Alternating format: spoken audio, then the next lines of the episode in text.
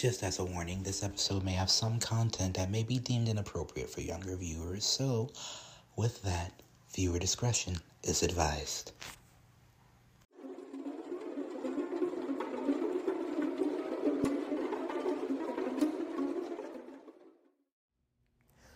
Hello, spookies, and welcome to another episode of Dio Holmes Presents. How do you feel about missed opportunities? Do you think those things exist? That turn left moment, that turn right moment? Like if you choose to get a bagel because you turned into the bagel shop, that means you're not gonna go to McDonald's and get a McChicken. Or if you choose to talk to one girl on the dance floor, you can't then talk to another girl because that girl is gonna see you and therefore you've possibly missed that opportunity. You become obsessed with those? Anyone? Those chances, those things at life, I guess it boils down to exactly what it is you want and desire, or what it is that, you know, captivates you and keeps you infatuated with that desire. Well, tonight's episode is actually going to be a little bit about desire. It's one of my favorite stories I've written, again from the Seemingly Strange and Unusual Tales series I co authored with Tiffany Pennywell. But this one, particularly, was just a fun rate. I've never read it before, so perhaps you're in for a treat. But I'm sure you already heard parental advisory before we got here, so get ready. I call this story Caramel.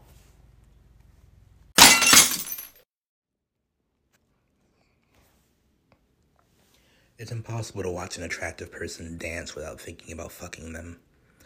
The way those low lights with their purples and dark yellows can make a caramel skin beauty into an iced caramel mocha would make a blind man's eyes go dry from staring.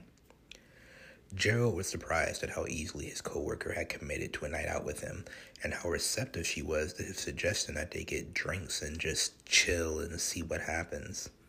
He figured it was because he'd portrayed himself as a nice guy and due to the way social media has a way of broadcasting the most intimate details of one's personal life to one's familiar members and associates, he was in a position to do so. No one needed to know that he and Annette had cheated on each other in equality, not if he wasn't posting about it. He let her get all the shame and shade posting photos with the tag hashtag Bay with someone that obviously wasn't him while he offered no explanation to anyone other than they had grown apart. Denise was a woman of a higher caliber of what he was used to, though. Sure, most women, for one reason or another, will dance with anyone in the LGBTQ community if they're out and get asked. Denise, however, did it while never losing Gerald's gaze. And as sexily as she danced, all of her body language spoke I am his so strongly, in fact, that her suitors would often leave her either thrown off by their fluidity, the intimidation of her wide hips and quick movements, or the fact that she never looked at them for more than a second and never made them more than a passing thought. He never felt more wanted by a woman and couldn't recall wanting a woman any more than he did in those moments.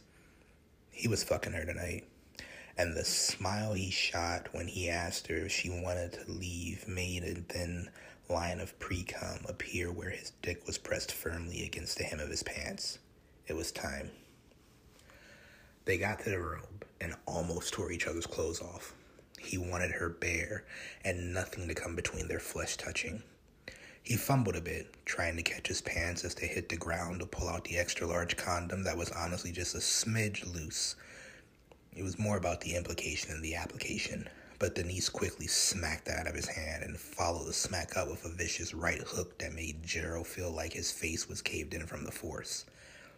At first, for a moment, he was taken aback and shocked, but then he looked and saw a silver gleam in Denise's eye, and the excitement filled him so much that his body began to react out of pure animal instinct. Gerald leapt towards the ceiling landing on the bed and turning around fast. As soon as Denise turned around to meet him with excitement, she was met with a brutal kick to the face that busted open her lip and caused a tooth to loosen as she connected hard with the ground. As soon as her body collided, he was on her, biting hard into her shoulder, causing her to let out a blood curdling scream that became a growl. Denise reached up and squeezed Gerald's scrotum, causing him to howl and double over, as Denise mounted him and delivered several hard punches to his face. Both of them heard the bones crack in her fist, as Gerald also heard the sucking sound of the air bubbles forming between the cracked pieces of skull that was now his face. Despite the bloody shock of a mess, his erection was tall and powerful and Denise thrust herself on it hard as if she intended to impale herself to death, yelping like a rabid dog and letting the full weight of her hips crash down hard on him as she swallowed him whole with her hips until finally erupting that sent them both howling in the way that could only be described as extremely disarming and unsettling. Both of them lay there, healing, smiles on their faces, stretching beyond the ears as the man outside said that he was the police and they needed to open the door. How did you know? He said, voice full of gleefulness. Denise erupted in genuine laughter before she answered in a voice that was almost as guttural as her moans. Can't you smell your own kind, boy? she growled. The door bust open as three officers entered the room. Both Denise and Gerald rose into the air and cackled hard in a raucous laughter that filled the night sky, causing all the dark things that prowl at night to moan and howl in sensuous joy. What do you say after we kill them, we go back to the club and grab that Spanish girl you couldn't take your eyes off of when you weren't looking at me? She said to him, snarling. I guess we do have time, don't we? He said, a bullet entering his chest as he continued to float unfazed. Sure do. You were a rather quick fuck, Jay, she said, launching herself at the officers, tearing them apart. Gerald laughed and soon ran and joined in on the carnage and terror. She's a keeper, this one, he told himself, as he stepped on the motel owner's leg, breaking the bone and grabbing the back of his head, snapping his spine. She's a keeper.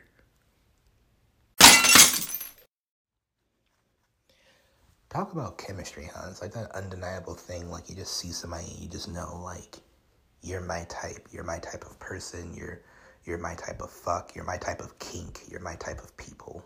You ever felt that? There are a few moments in life, and it's not necessarily always sexual or in a relationship type of way. Sometimes it's platonic. You just see someone and you're like, oh, you're my best fucking friend. Like, you are. Like, we're gonna get into some weird shit. We're gonna watch some weird movies. We're gonna talk about some weird books. We're to have some weird, inappropriate conversations that there's no way we can repeat with anybody else in our lives. And it's just there and you know it in a moment. I think that's that's sacred. You know, a lot of people walk around saying that they want love and they want relationships and I just want someone to cuddle up with. You know, it's getting cold and I just want to lay with someone on the couch and just, you know. What about those like adventures though? Mm, talk to somebody about your favorite taxidermy episode of some AMC series that long been forgotten since the 2010s, or ask someone how you want to be murdered today if they got mad enough to kill you, or maybe maybe that's a bit more niche where I'm at, where my head is, but um.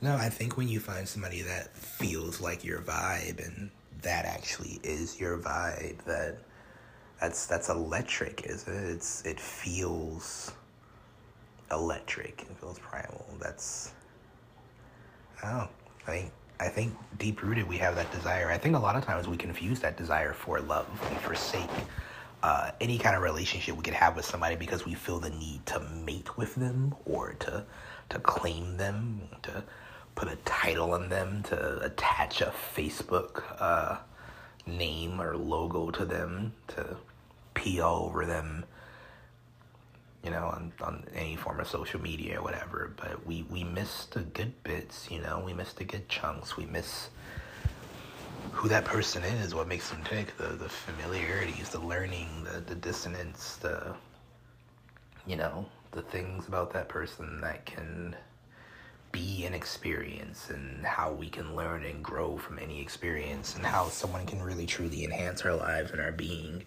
that's in regards to people too, but you know, since we're talking about people, I think these two went on to have a very interesting and wonderful life together after this. I mean, I saw a movie once, uh, given I think it was a horror film. Maybe it was a thriller, maybe it was a, something, but Uh, and and not to be so frank, because obviously, you know, we're not talking about this in a real sense, but a little bit of destruction really brings people together. Even the destruction of your former self. I'm, we've all been through breakups, right? And you, you know, you, you get a tattoo, some piercings, you, you cut and dye your hair, but have you ever met someone amidst that chaos and like you bond with them? I don't mean trauma bonding because we all know deep down that that's not healthy, but we all do it. I mean, like, you meet someone amidst the chaos, amidst the swirling chaos, and you both realize that the flames are around you, and there's something about the connectivity that's like, hey, we're gonna ride this storm out together. And, you know, whether you talk to that person every day or not, that person's like a road dog from here to the end of the journey there's something about that that's magical. There's something about that that's more magical than the prince kissing Sleeping Beauty and waking her up and living happily ever after, even though we never get to see what the ever after is. I mean, in that, what can you tell me about Prince Charming or Prince Valiant other than their princess? I can tell you that they sucked at fighting dragons. Anyway. I have so many more stories planned for y'all, and I'm glad you all have stuck with me this long. I, I love you, listeners. You're the reason why I'm here, and I really appreciate you being here because I appreciate giving you all new tales every week, uh, written or published or just something new because I, I really enjoy these little talks, you know. A few of you, you know, respond to my questions, and, you know, even though we don't have such an open dialogue, it is nice to know your thoughts and your takes and your feelings, especially in this in this niche genre of erotic horror. So thank you for being here. I care about you a great deal. I am as invested in your future as you may be invested in this podcast, and for that, we're on this journey together. So, with that, I bid you adieu. I wish you all a very pleasant evening, or a good morning, or a wonderful afternoon, and whenever you may find sleep, erotic nightmares.